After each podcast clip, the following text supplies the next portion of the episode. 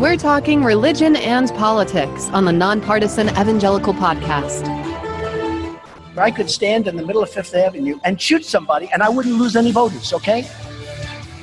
Challenging the mindset of the partisan evangelical church and asking the question Is God really a conservative Republican? And does God require his followers to be? Podcasting worldwide on the NPE network at npepodcast.com. This is the Nonpartisan Evangelical Podcast with the nonpartisan evangelical himself, your host, Paul Swearingen. All right, I am Paul. Glad you're with us on the podcast today. I'm still sheltering in place. I, I, haven't quite got comfortable with going out just yet, but I, I got invited out to have lunch with somebody for next week, and so I'm still in negotiation of whether, whether I'm going to do that or not. But as of today, of recording this on June 3rd, I am still hanging out in the house, and hope you're doing great wherever you are as we move into in California into phase three and what I want more than anything is for my son to be able to play baseball. So that's what I'm looking forward to more than anything. But hope you're doing well wherever you are and uh, have a fun discussion for us today. One of the things I love to do is, in, in particular, is give a place and a voice to people that have something interesting to say, and particularly people that maybe have a little bit different message than, than our normal evangelical Christian message, and particularly if they're like really outstanding young millennial adults. And so today I have all of the above uh, a young man. And I say that in the most unpatronizing way possible. Jacob uh, Jacob Henson joins us today, and Jacob is uh, a young man who grew up in Fresno, my hometown here actually went to our church until he met a beautiful woman from Spain and ended up moving to Madrid, where he talks to us from today. And he's a musician, a business owner, and just a, a, a really awesome guy. So, Jacob, thanks for joining me today. Thanks for having me, Paul. How's life in Madrid today? Well, tonight, I guess, for you. Tonight, well, yeah, now it's night, but you know, it's it's great. Today we went and had some good barbecue with some friends. We had a very typical American day, actually. Hamburgers, and pool. So we're happy. Very nice. Well, and and are you guys opened up again? How is how is I know Spain was hit very hard by the virus, right? Yeah, we were hit very hard, and we yeah very hard, and you know because we are a little bit smaller than the states. I think we're about twenty five percent bigger than California, so not much bigger. It was very isolated. It was very you know condensed, and so uh, we are just now opening up again. We're allowed to visit people in groups of ten. We still are not allowed to eat in restaurants, only if they have terraces, like outside uh, seating. Ah, and so you are a restaurateur. So how has yeah. how has the restaurant business been for you through all of this? Um, we made one of the best decisions about a year ago, which was to invest in our delivery services. When our main our main you know goal was to have the best experience in the restaurant for our customers, we decided to really make an effort in delivery, and that really paid off because people being at home all day, they ended up ordering a lot of food. So we were able to survive and in a way flourish because of delivery. So we're doing good. Congratulations. Yeah, I wonder what innovation is going to come out of all of this. Hmm. Uh, particularly like in the church world, I'm thinking the church, this, this ought to be one of the most innovative times ever for the church. Yeah. But in a I whole mean, lot of industries, huh? Well, I mean, especially in the church, because I feel like in the church, at least the church that, you know, my father-in-law is the pastor of the church I go to here in Madrid, and one of the very few evangelical churches that we have in Madrid. And he, you know, they, the innovation that I've seen just in the last month to two months. Now they have online services. Now you know they've had to. It's just that would never have happened had this not happened. And so you know, there's always a silver lining and everything. You know.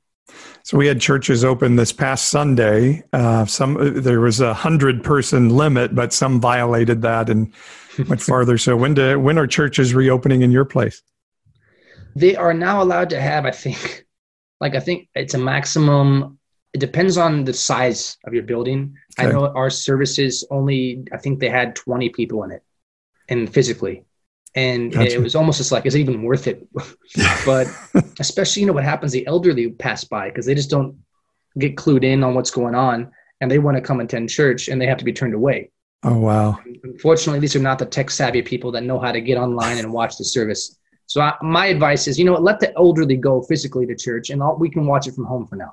Yeah, yeah. I've kind of enjoyed watching church from home, to be honest. Great. watching no church. one can tell me stop drinking my coffee. Yeah. while I'm listening, listening to the sermon, you know, because here here at the church, you know, it's not like an American church where you can kind of you know hold a coffee in your hand and then have the other hand raised up when during worship. Here, it's like you just don't drink coffee during the during the service, and Oh, that's tragic. yeah, That it is is tragic. I've been scolded more than once. oh wow. Well, you could you can maybe bring that Americanization to them at some Yeah. point.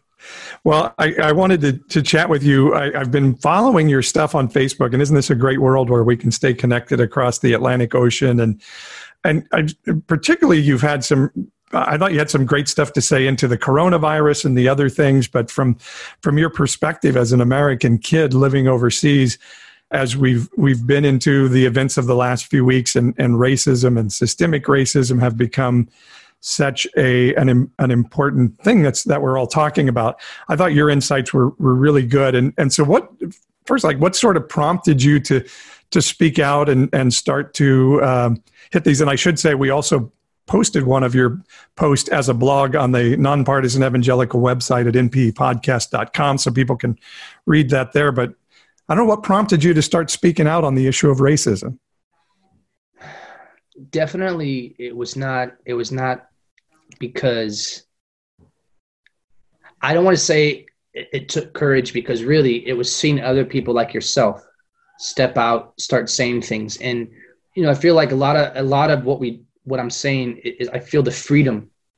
You know there's been this thing inside of me for a very long time. I'm very active on instagram. That's my main social network that i use. And it's it's you see immediately when you post something the reaction people have.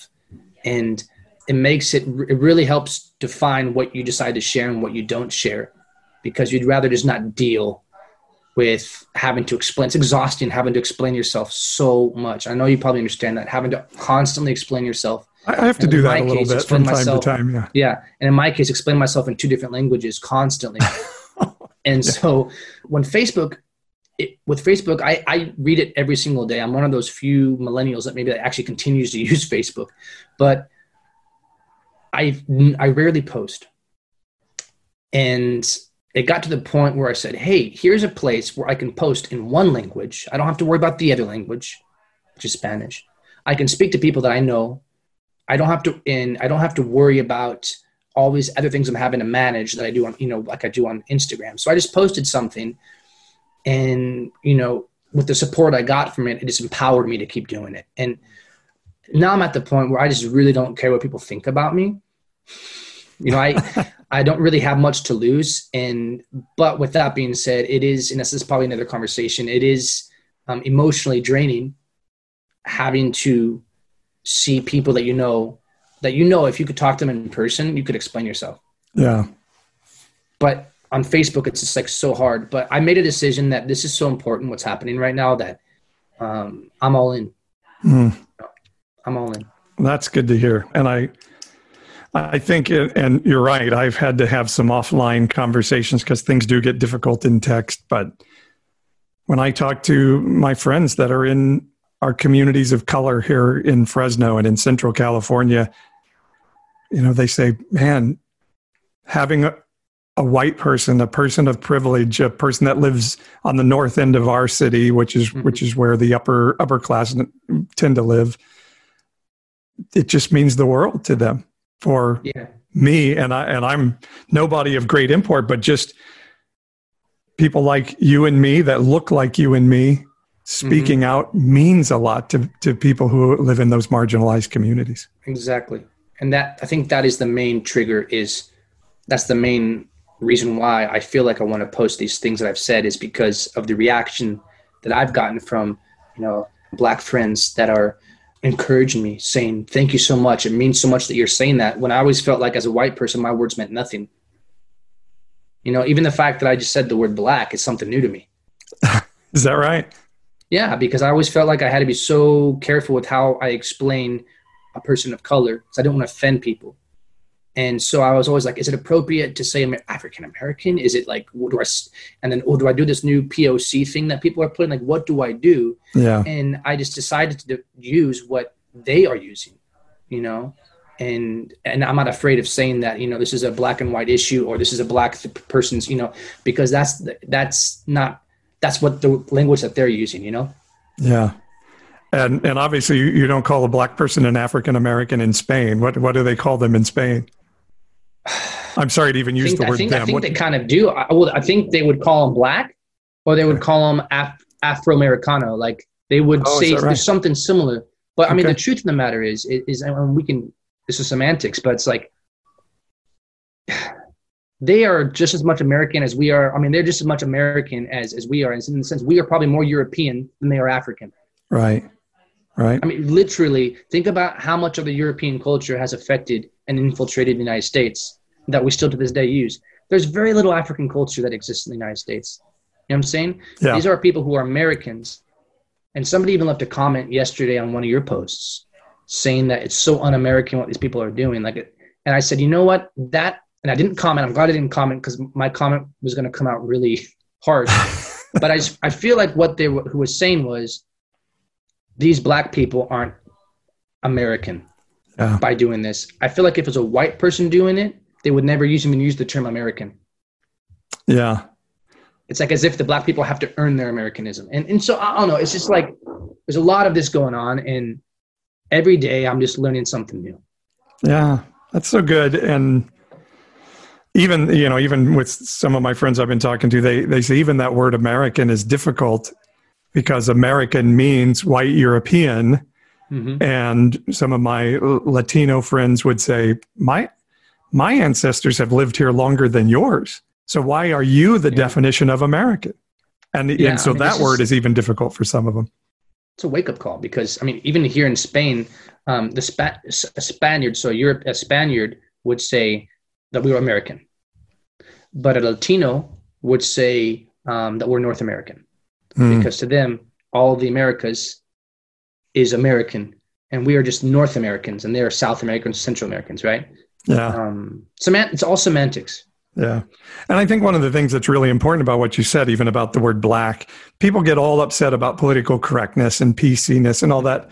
What I have found is if you try, if it matters, I, I did an interview with a young woman from the queer community and I didn't even know Mhm. queer was a word we used, but and and I had gone to an event and they had asked me what my pronouns were and I had never Oh understood this idea of pronouns and so they had to explain to me what my pronouns were as a what was I? I'm a I'm a cis male. Gender male or whatever. Cisgender male yeah. And uh, but the thing was is is I was like man how are we going to remember all this stuff? And what she said is you know we we actually don't care if you get it right. Just if you try it means it means so much. And it's a hard So- it's a hard issue. Yeah. So let's not get so hung up on PC and being upset that we're having to learn these things. Just just lean into it and say, how can I how can I best honor you as a human being? hmm I exactly think that's good. So you, this is your your post today. I'm just going to read the very start of this because I thought it was so good. You, you say, Who should I believe? A white person that tells me racism is not real, or a black person who tells me it is? Or wait, should I get out the racism handbook and make sure I check off all the boxes, do an in depth study, make sure I collect enough data? Should I count every sin a black person has done and hold it against him as a way to prove that he gets what he deserves? Should I cry when I see the destruction of our targets in Walmarts, but turn my head when a black person asks me to care about the inequality and destruction that is dealt upon them every single day? Wow. yeah Tell me about that. What were you what were you feeling in all of that? what i'm feeling is i'm seeing i'm seeing uh, something i've never seen before paul i'm seeing an entire people group crying out and asking us for help. It's that simple. They're saying and more than ever they're asking white people to partner with them. And i just feel like there's a, a big invitation for us right now and it's easier than ever for a white person to be involved with something that benefits the black community. Before there's always this like you know sh- how, how do i say it? The black there was never this stuff like i feel like more than ever the black community is like come. Come as you are white person. I don't care if you don't know everything about me. Come as you are and let's get this figured out you know? And i just feel so empowered by that and i have nothing to lose. And so when i post that i and what i'm feeling is anger. And anger because a lot of this bad energy that I'm feeling is coming from the white community, my friends, my family. And I'm all about having good arguments. I mean, you and I could sit here on a podcast and have really great debates about topics that are really fun, you know, really yeah. fun to talk about. And and then later go out for coffee and be just fine, even though we disagree on things. This is the one topic where I'm like, if we disagree on this, it really changes things. mm. It really does, and it really. So changes how you how you look at that person. Yes, because because there's so much anger attached to this, mm. and so I have to really. So yesterday on the post that you just read, if you go to the through the comments, you'll see one of the people commenting. I mean, just the first two lines of that are just, it's so racist what he said.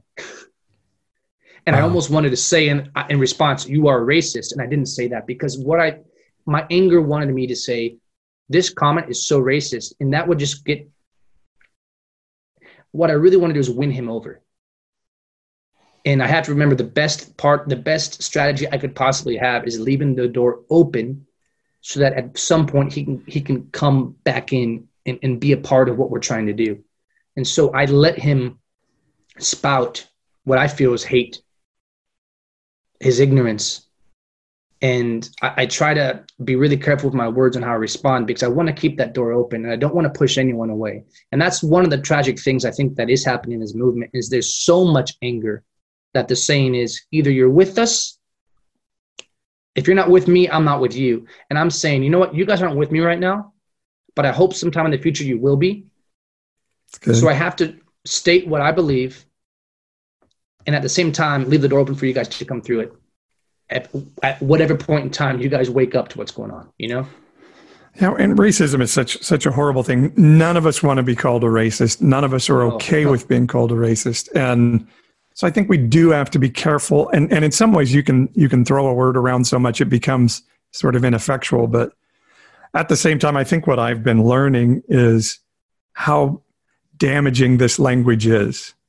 You know, I had somebody on on my comment thread yesterday say, the problem is those people won't get off the couch and get a job. And mm-hmm. and I, I just can't say that's I, I, I can't sit without saying, hey, that's not okay. That's mm-hmm. that's not true and yep. it's very damaging. And and I even had a friend call me yesterday, and he's like, "Man, I'm watching the comments on your page, and and I'm just broken. I'm broken. I I can't. I don't know if I can. I don't know if I can have any hope anymore if this is what white Christian people how they respond in this moment. So I think we do have to. I, I love that. Leave the door open, and and so I never just say, "Hey, you're a racist." But I am now at a place where I'm going to say, "Hey, that's not okay. What you just said." And and are you willing to hear that that's really painful for a whole bunch of people? I've seen you do that, and I, have actually seen some of your comments. I'm like, wow, Paul's not holding anything back right now. Like he's because you know people obviously they're digging into you, you know, yeah. and at, at some point uh, you have to defend at least, if not yourself, defend the cause. You know what you're and so it's but that's the exhausting part the exhausting part is not responding to people it's how do i respond how do I do this so that I don't regret what I say tomorrow? Because I can't afford to be wrong right now. Like I can't yeah. afford to leave a comment or state something that I'm going to regret in 24 hours because that will actually hurt what I'm trying to advance. Yeah. And that's the that's the exhausting part. What I what I I think what I I start to say my biggest fear. I don't know if that's the right terminology, but I guess right now I'm more worried of my friends from communities of color saying, mm. "Wow, Paul, you're trying to preserve your place. You're mm. you're trying to you're protecting your space right now because frankly, that's what I did for a long, long time, Yeah. particularly as a pastor of an evangelical church. I felt like I couldn't really say what was in my heart to say because I would lose people from the church, or it would, Mhm. you know, and I would put it in other terms of it, it, it's not fair. They're not there. They're not ready to hear Yeah. that. And and right now, I just so now I feel like I have some making up to do to say I'm more worried about offending my friend from the marginalized community than I am my my buddies in Yeah. the in the areas of privilege. Yeah, I would imagine it's harder for you, much harder. I mean, I'm so far removed physically Yeah. from the United States. I that honestly has also helped me in two ways to have perspective. I, I've been in Spain through several major elections. So I, I've seen, dating back to when Obama first ran for office.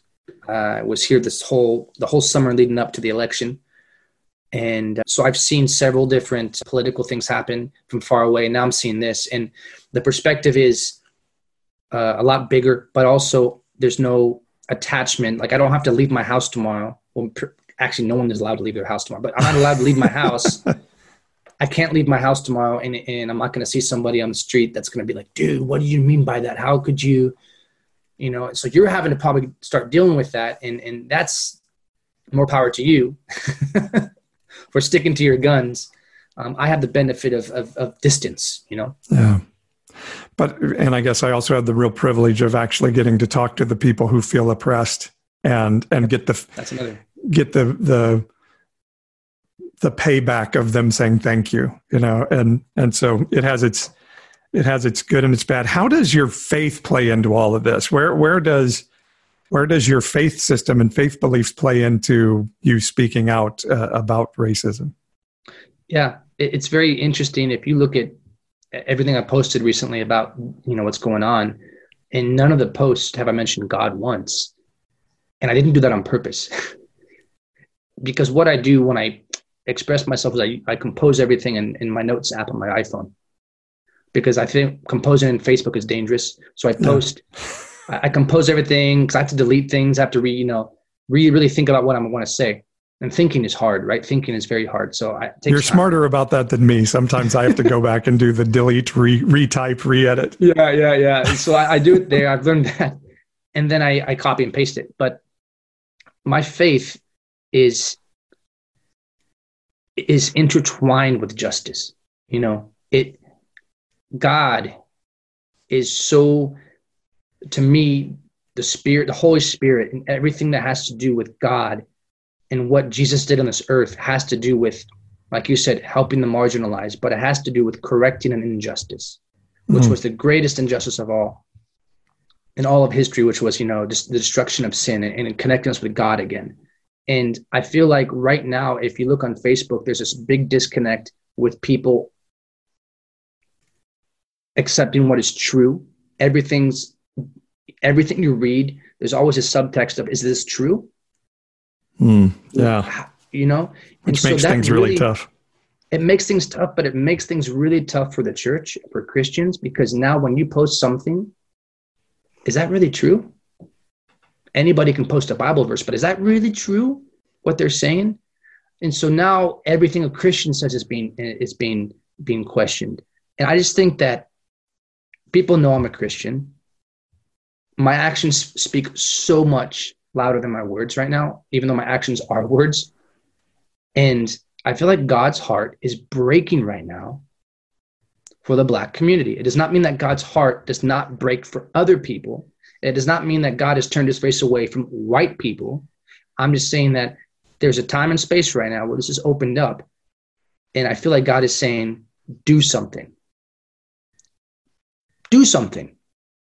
It's almost like a test. Do this. If you can't do this, which is something that's just so obvious and necessary, then what can you do? Are you even useful to me? yeah hmm.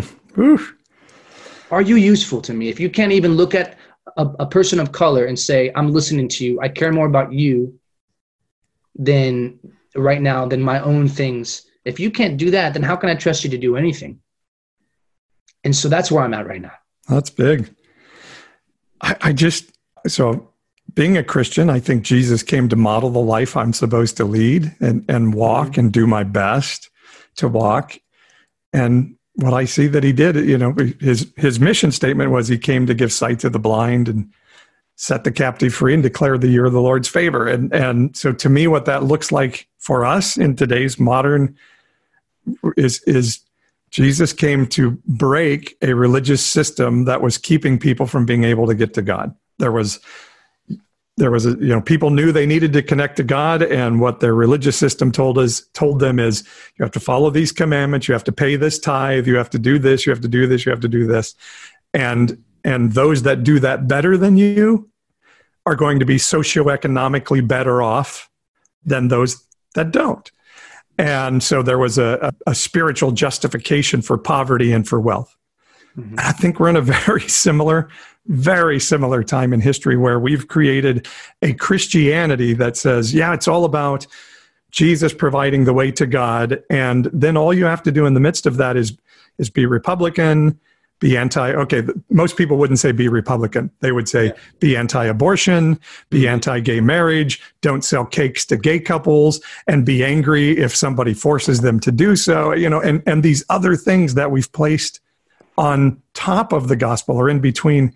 And those are the things that I think God God hates. I think he hates us keeping people from having a free relationship with him more than he hates somebody doing any of the sins we would list as the as the biggest sins and so i, I yeah. feel like this is a season where i get to decide like jesus am i am i going to sit with the samaritan and the tax collector which i'm not saying our marginalized communities are bad people i'm saying they're the ones that the religious power class is looking down upon and am i willing to lose my reputation sitting with them?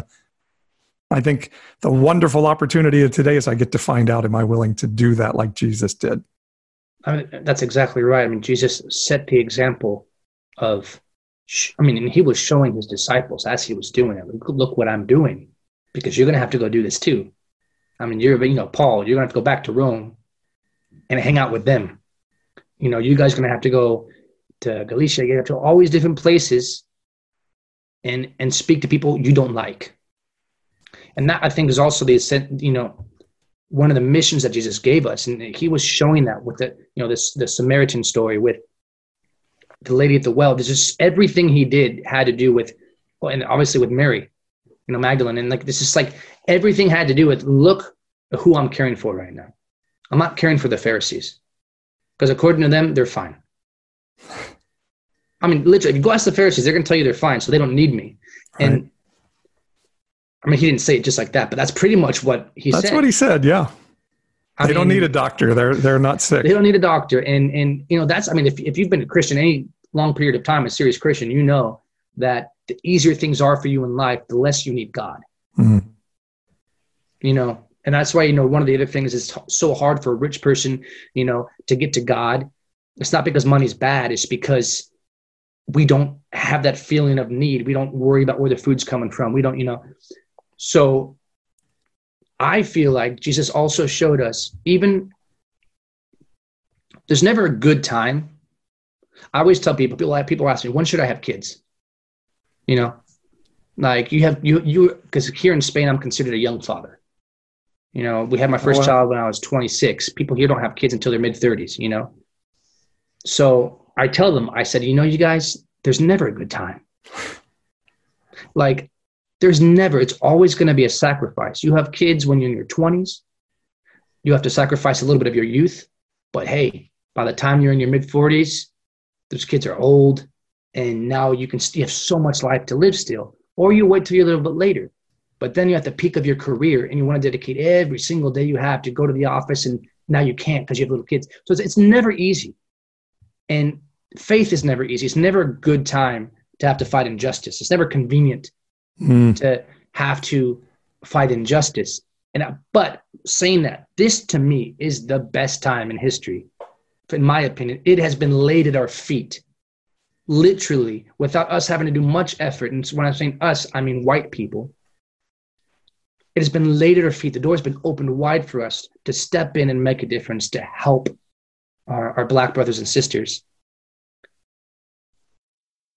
And that's why it hurts so much. Yeah. when I feel like the church is not wanting to step into that because it's just like so obvious to me. It's just so apparent. This is what's needed, and it's sad, man. But it's like, yeah, these days I don't see many people posting scriptures. I don't see many people talking about God.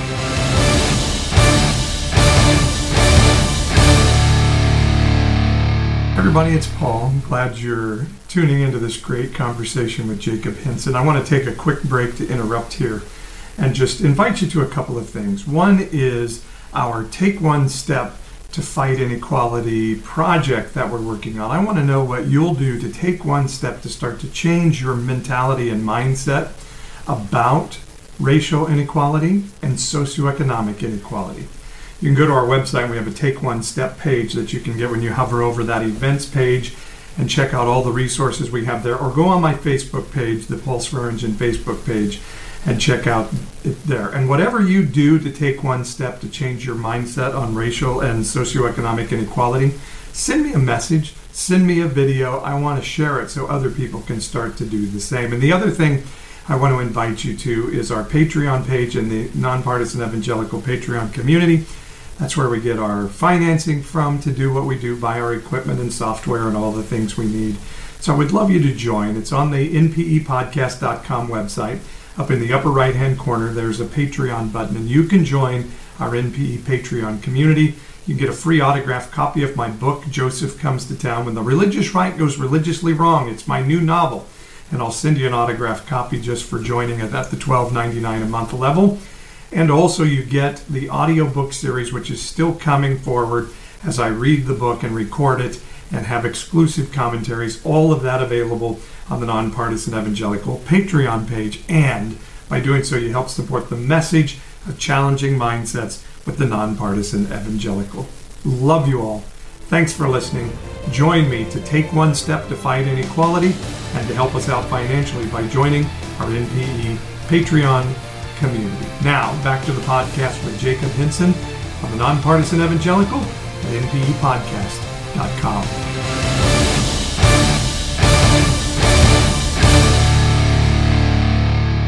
this is a great time in history. It, it, every conflict provides opportunity. And what has your journey been into this? Did did you always believe this way? Were you more conservative as you're younger? Before we came on, you and I talked about this concept of of being woke. You know, yeah. how has that journey been for you? It, it, I or think what does it look saying, like? When I was a kid growing up in Fresno, Fresno's a very multicultural community. My best friends when I was young were black. I mean, I didn't know what racism was. I did not know until I got older. And, and, the unfortunate thing, the way the way I see it now is I was friends with a lot of these people at a very young age. But then when I was in my teenage years, we grew apart because of the schools that we went to. And so I never saw them have to go through that process when they wake up to the reality of what racism is. And so I never witnessed that. One of my best friends to this day eh, is black. And we've never had the conversation about race. And now I'm thinking maybe we should have. But the process that I've had, you know, I have two, I have a niece and a nephew that are half black, half white. My wife is from Colombia, or she was born in Colombia. I have a very multicultural family. And I've just never felt like the white people were superior in any way. I just never felt that way. if anything, because I'm a huge sports fan, you know, I always think that we're very inferior in so many ways if only I could be a little bit taller, a little bit stronger, um, a little bit faster, right? And it just never clicked with me. And I've also seen this thing politically happen where I don't want to get. It's hard because I feel like America has been dealt a really bad hand politically. But I've seen this thing where being a Christian has become racist. Wow. And my greatest fear is that Christians are now seen as racist. If you say I'm a Christian, that means you're racist. I mean, it, it may not have ha- has happened yet, but it's gonna happen because if you're a Christian, an evangelical Christian, there's a good chance that you're racist. That's a hard and thing so for people to hear. Well, it's here's the thing: like people, we need to not be offended. Also, like I'm saying that kind of tongue in cheek. Yeah. But I learned a long time ago that the best thing you can do in life is just not be easily offended because that's going to let you get so much farther farther uh, in life in your relationships in conversations. It helps you to go so much deeper. But to answer your question what led me to this in a big way and what what in my life has led me to this is honestly paul i think i've seen enough movies. I think i've read enough books to not there's no excuse for me not to know what's going on i recently a year and a, two years ago i had a experience in my life and it's probably maybe the only experience in my life where I've experienced racism personally here in Spain. And the reason why is to make a long story really short, I took my kids at this time, they were two and uh, five, I think, to go buy um, books at the bookstore. I took them to the bookstore. I wanted them to pick out their new books. I want them to love to read. So it was a really big occasion. It was like taking them on a date, but educational. And I was so excited. We walk in the bookstore, and the first thing I noticed is they took away the kid area where the kids can sit and read. There was still kids' book, but the play area was gone. I'm like, oh, that sucks. So I tell the girls, my oldest, look, you look at this book, you look at this book. And so my youngest sits on the ground to look at the book. The lady that was in charge, I would say the manager of the store came up and said, Can you please stop throwing books around? And I looked at her and I said, She had heard me talking in, in, in English with my kids, I'm sure she probably didn't even know I was talking in English. And, and uh, I looked at her and said, Oh, I'm sorry, man, but we're not throwing books. You know, my kids are sitting on the ground reading books. So she came back another time, and this time yelling at me to stop throwing books around. And I looked like, What books are being thrown? And I got a little bit mad, but I didn't say anything. A third time she came and she says, You're throwing books. And this time she was like yelling. And as I'm speaking to her, I'm trying to explain that this book is not being thrown. I'm actually going to buy it for my child. And I exploded. I exploded because she had been following me around the store. And, and, the only way I can explain this is because there's a population of Eastern European people that live in Spain that have an mm. accent when they speak and that are treated lesser than a Spanish person. Right. And so in that moment, I realized, oh my gosh, she thinks that I'm from Romania or I'm from Poland or whatever. And she's assuming that because of that, I'm uh, not educated or I'm not, I don't know how to be in a bookstore. And so I exploded on her. Another man who was not involved in this situation at all came to her defense. Oh, wow. And, and, and, so now I'm like, the whole store was looking at me and as if I'm like the worst person ever. I go and I pay for the book and we leave, and I told them I'm never coming back here ever again. That's something very American to do, by the way. I'm yeah. never coming back to this store ever again. And then I went to Starbucks with my kids to buy a coffee. And I was in line for Starbucks, and I felt like everyone in the store was looking at me. Mm. And I can't express the feeling. It was just this horrible feeling that came over me. It was like a, the presence of um, this heaviness over me. And I felt like everyone was looking at me, judging me, and it made no sense at all if you look at it from the outside. But from what I was feeling, I said, This is what a black person feels every single day. Mm.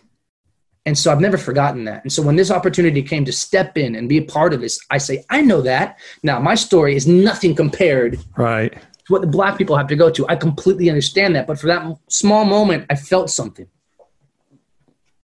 so good to get just a taste of it to know what it's like.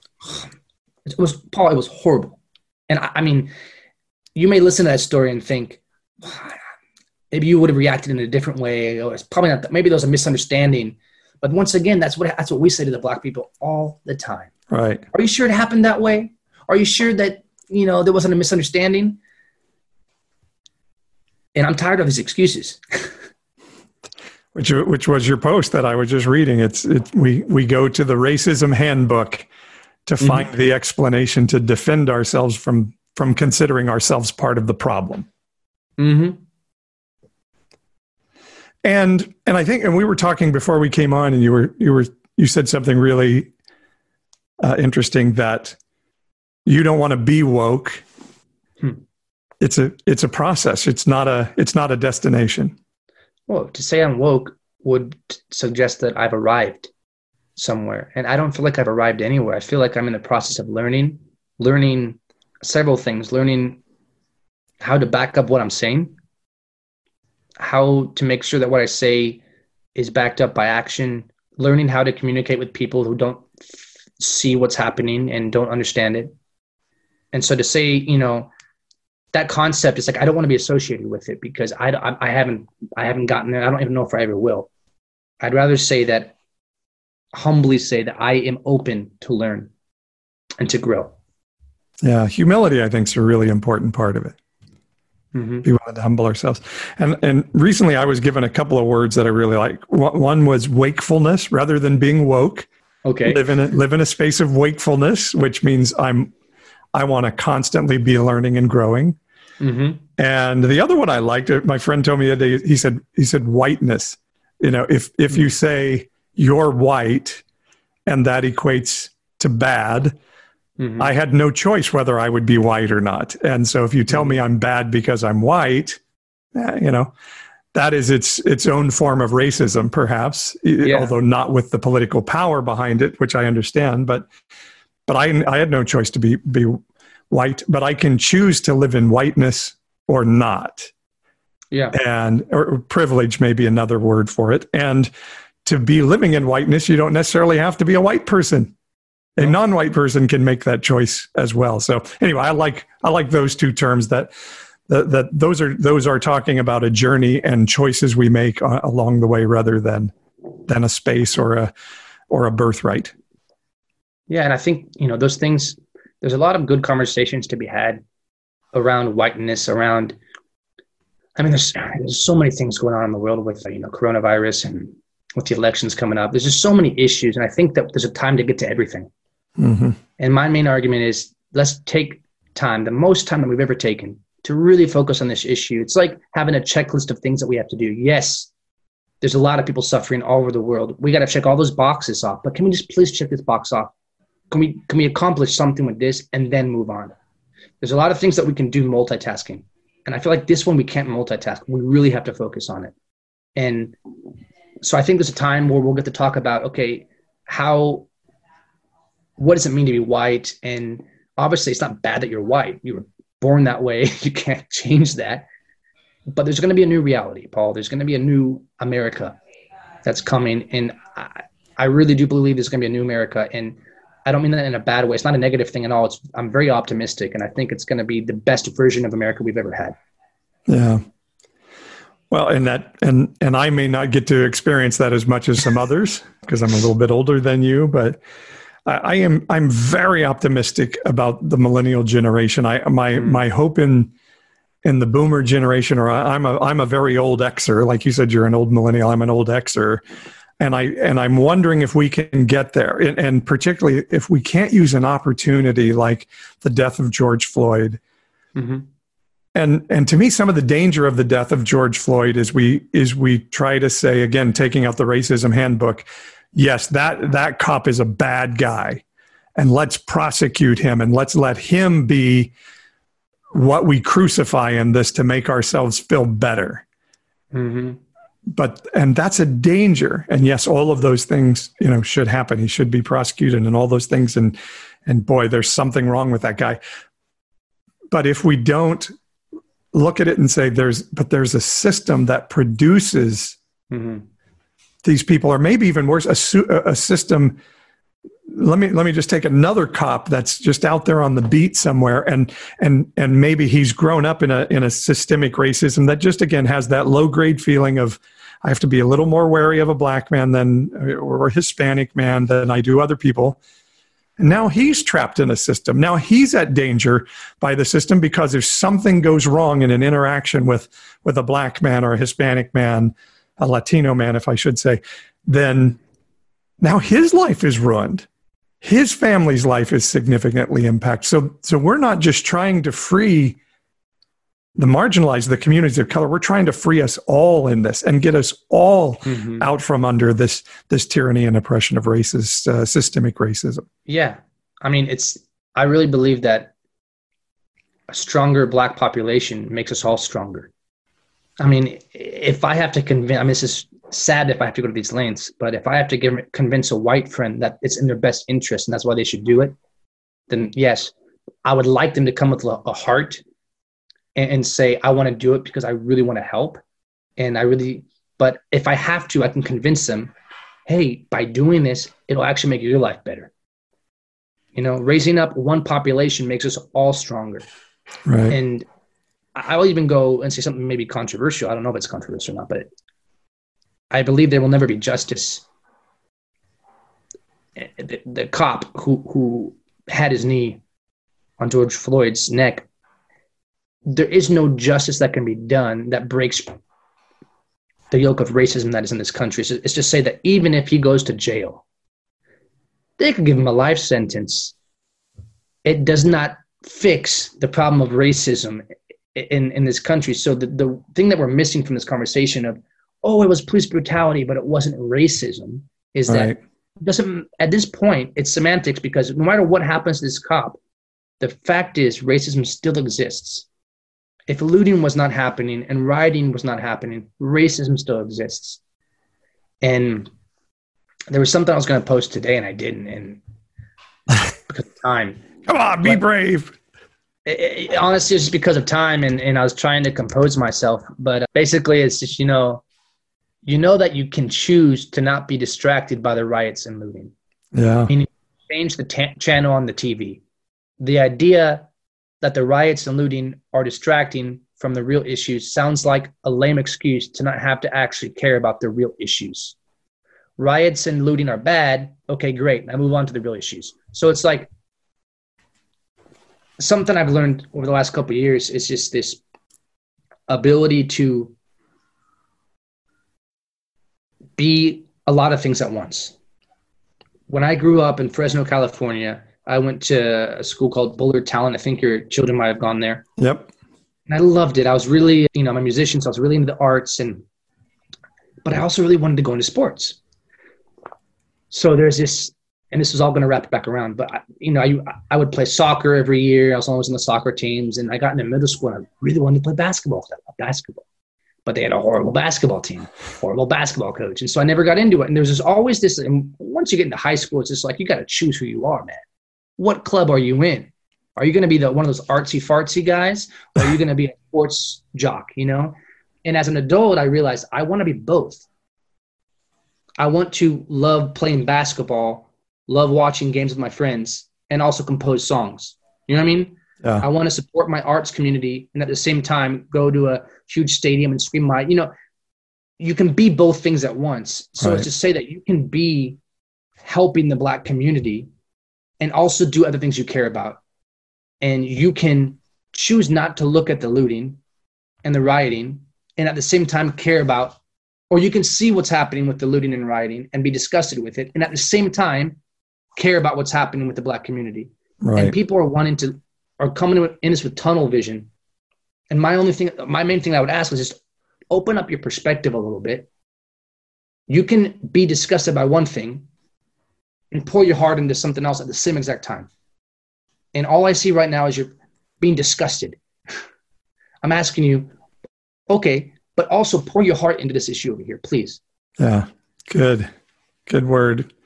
And I remember, you know, the OJ trial, mm-hmm. and when OJ was found not guilty, the particularly the black communities were celebrating that. And and I just remember thinking aghast like this is a terrible man that slaughtered his wife. Yeah.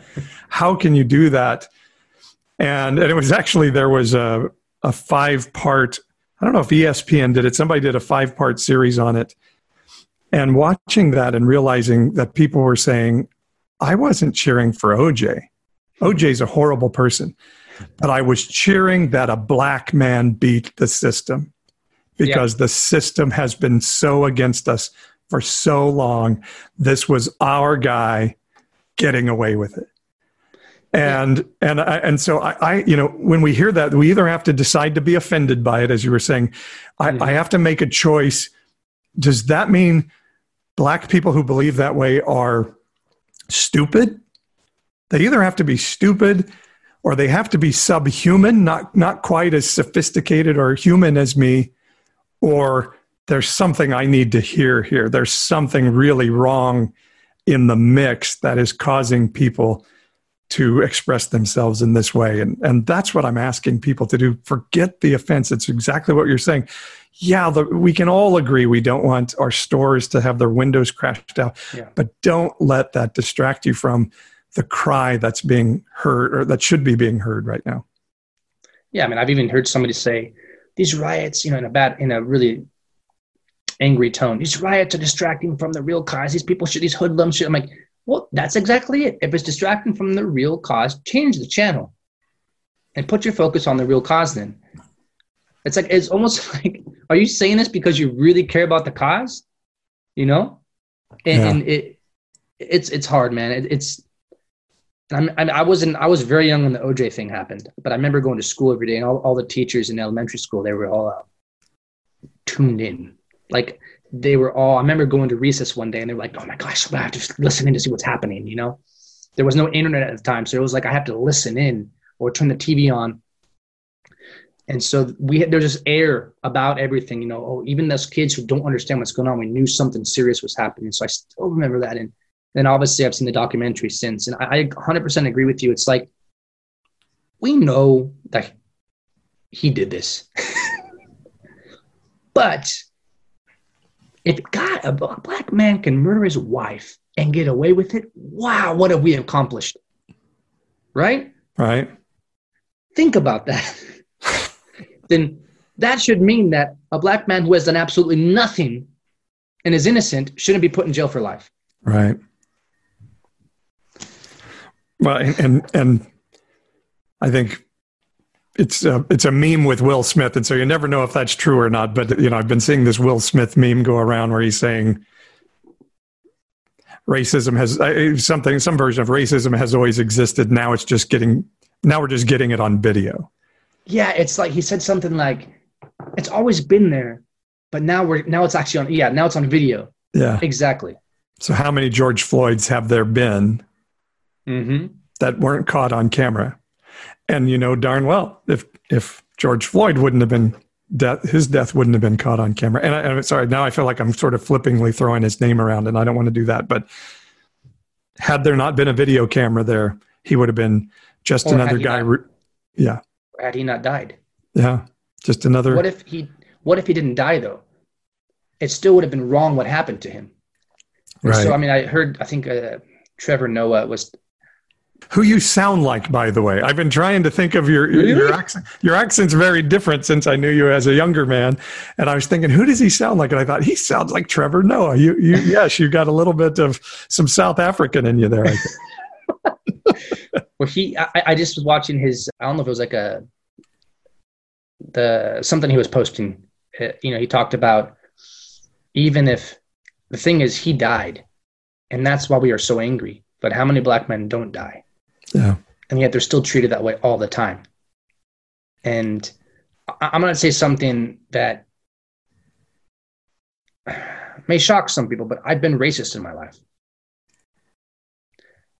That does not mean that I've called people bad names. I haven't sought it out, but I know that when a cop pulls me over in America, I know based upon the way I look, and if I can just talk good, that it'll be a great fun conversation. And we always end up laughing. I always end up laughing with a cop you know? And i know that a black person cannot do that. And and and it saddens me that the white community says just put your hands on the wheel and take your and i'm just like man you don't we don't have to, i don't have to do that. Yeah, I don't have to worry about are my hands on the wheel so they can see my hands, right? And so I know, and I think white people, we all know that it's not a fair system.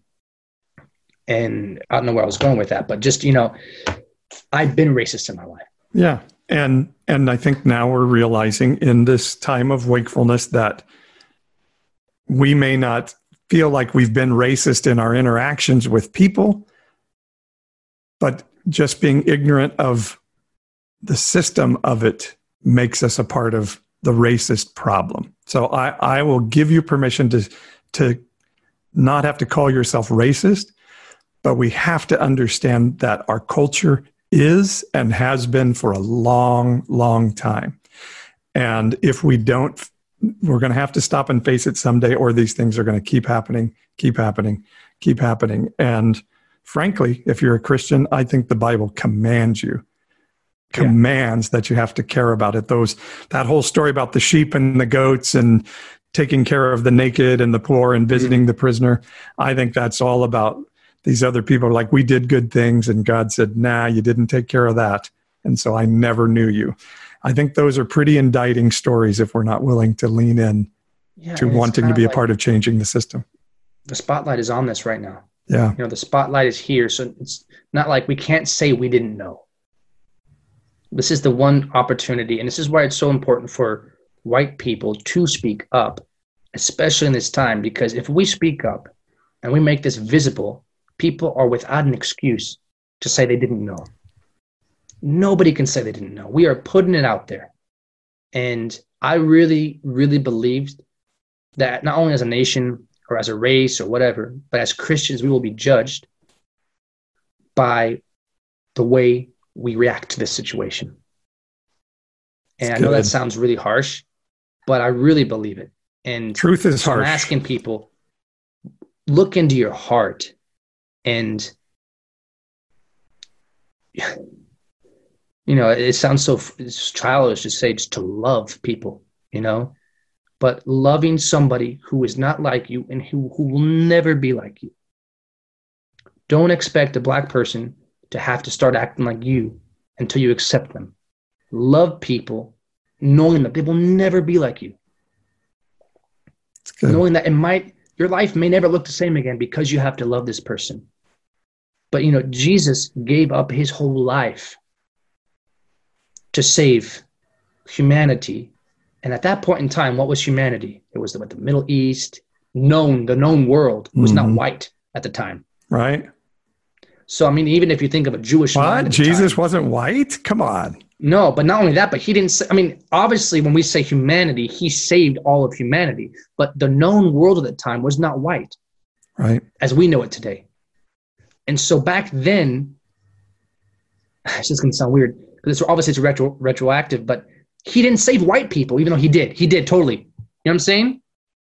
It's like that was not in the picture. So, and I mean, not only that, but English didn't even exist as a language yet. Um, Right. I mean, the white culture we know today didn't even exist yet. And we can go on and on and on about pretty much everything that white people have today comes from people who are not white at the beginning. But I don't want to disparage white people. I think that this is the time to act, and this is a window that's been open to us, and we will be judged by what we do or don't do in this time. And it's going to make church really difficult too Yeah. it's going to make going back to church. You know, we've been out of physically out of church for a while now.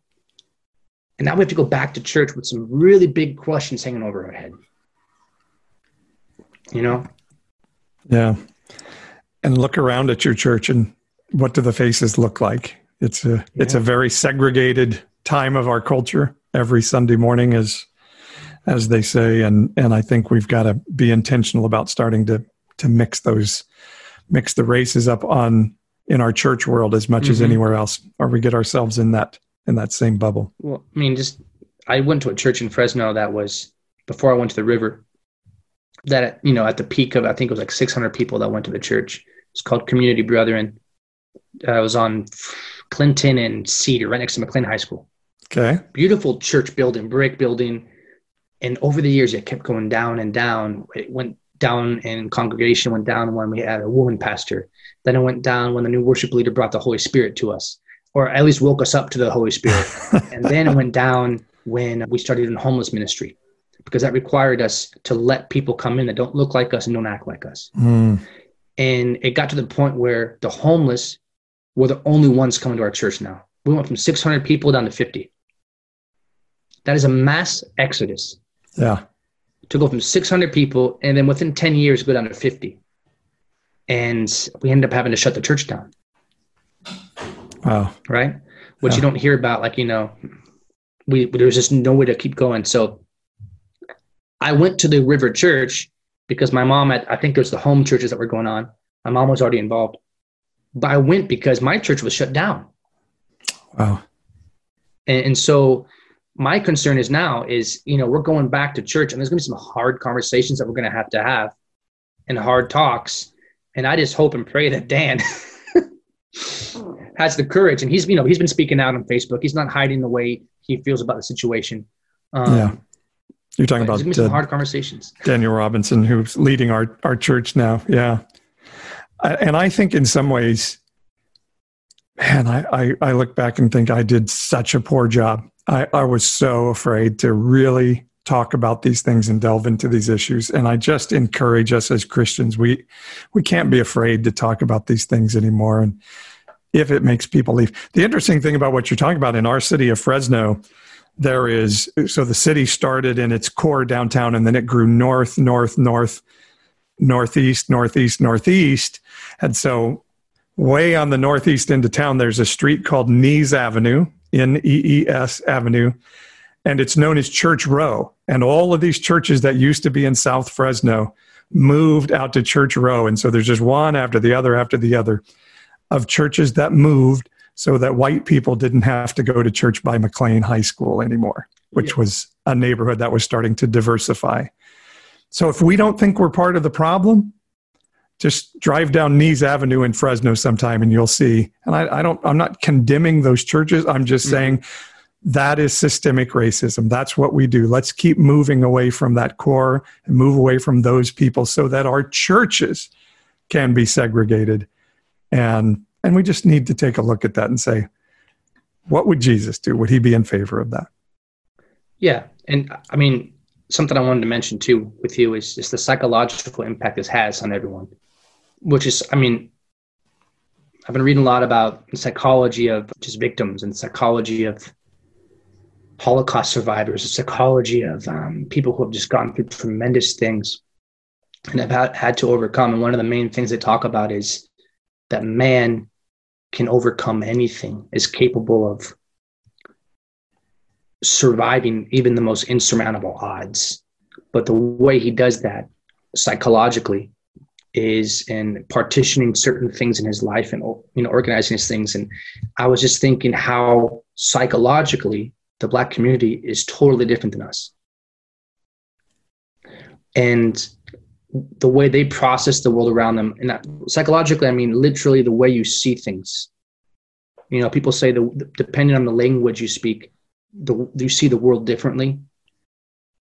And yep. I really believe that they see things differently than us based upon the psychology that has been developed over 400 years.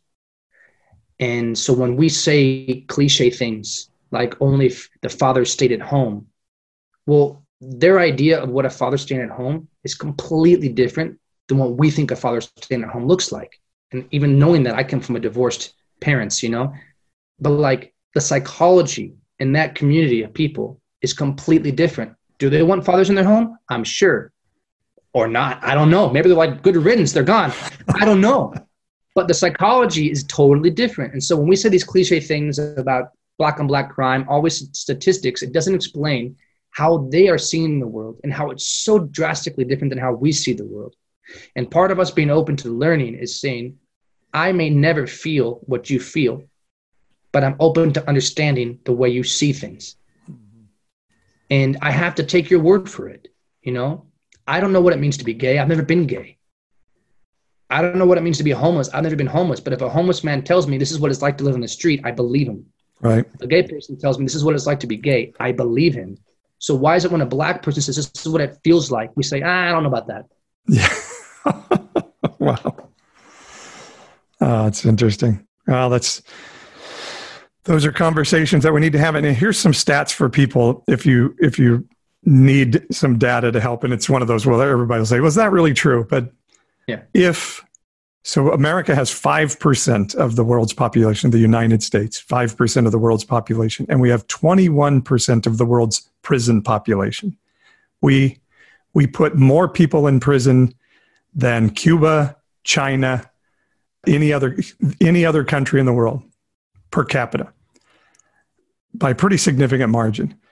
Of that prison population in the United States, 32%, I think it's about that number, are black or Hispanic, while they only make up about 13, excuse me, 32% of our population are black or Hispanic. They make up 52% of the prison population. Their, their numbers are inordinately. African American women, black women, make up half of the female prison population. So the numbers are inordinate. So we have to hear those numbers and either decide they're more prone to, to crime just because they're born with a skin color or the system is rigged against them to some way. And I, I indict no one person in that. I indict us all. And we all have to take a look at that and say, we have this opportunity today to say, how does that change? How does that change? Yeah. So awesome. Enjoyed having the conversation with you today, Jacob. Yeah, same. Yeah, it's, it's, not an easy. in English. Good for you.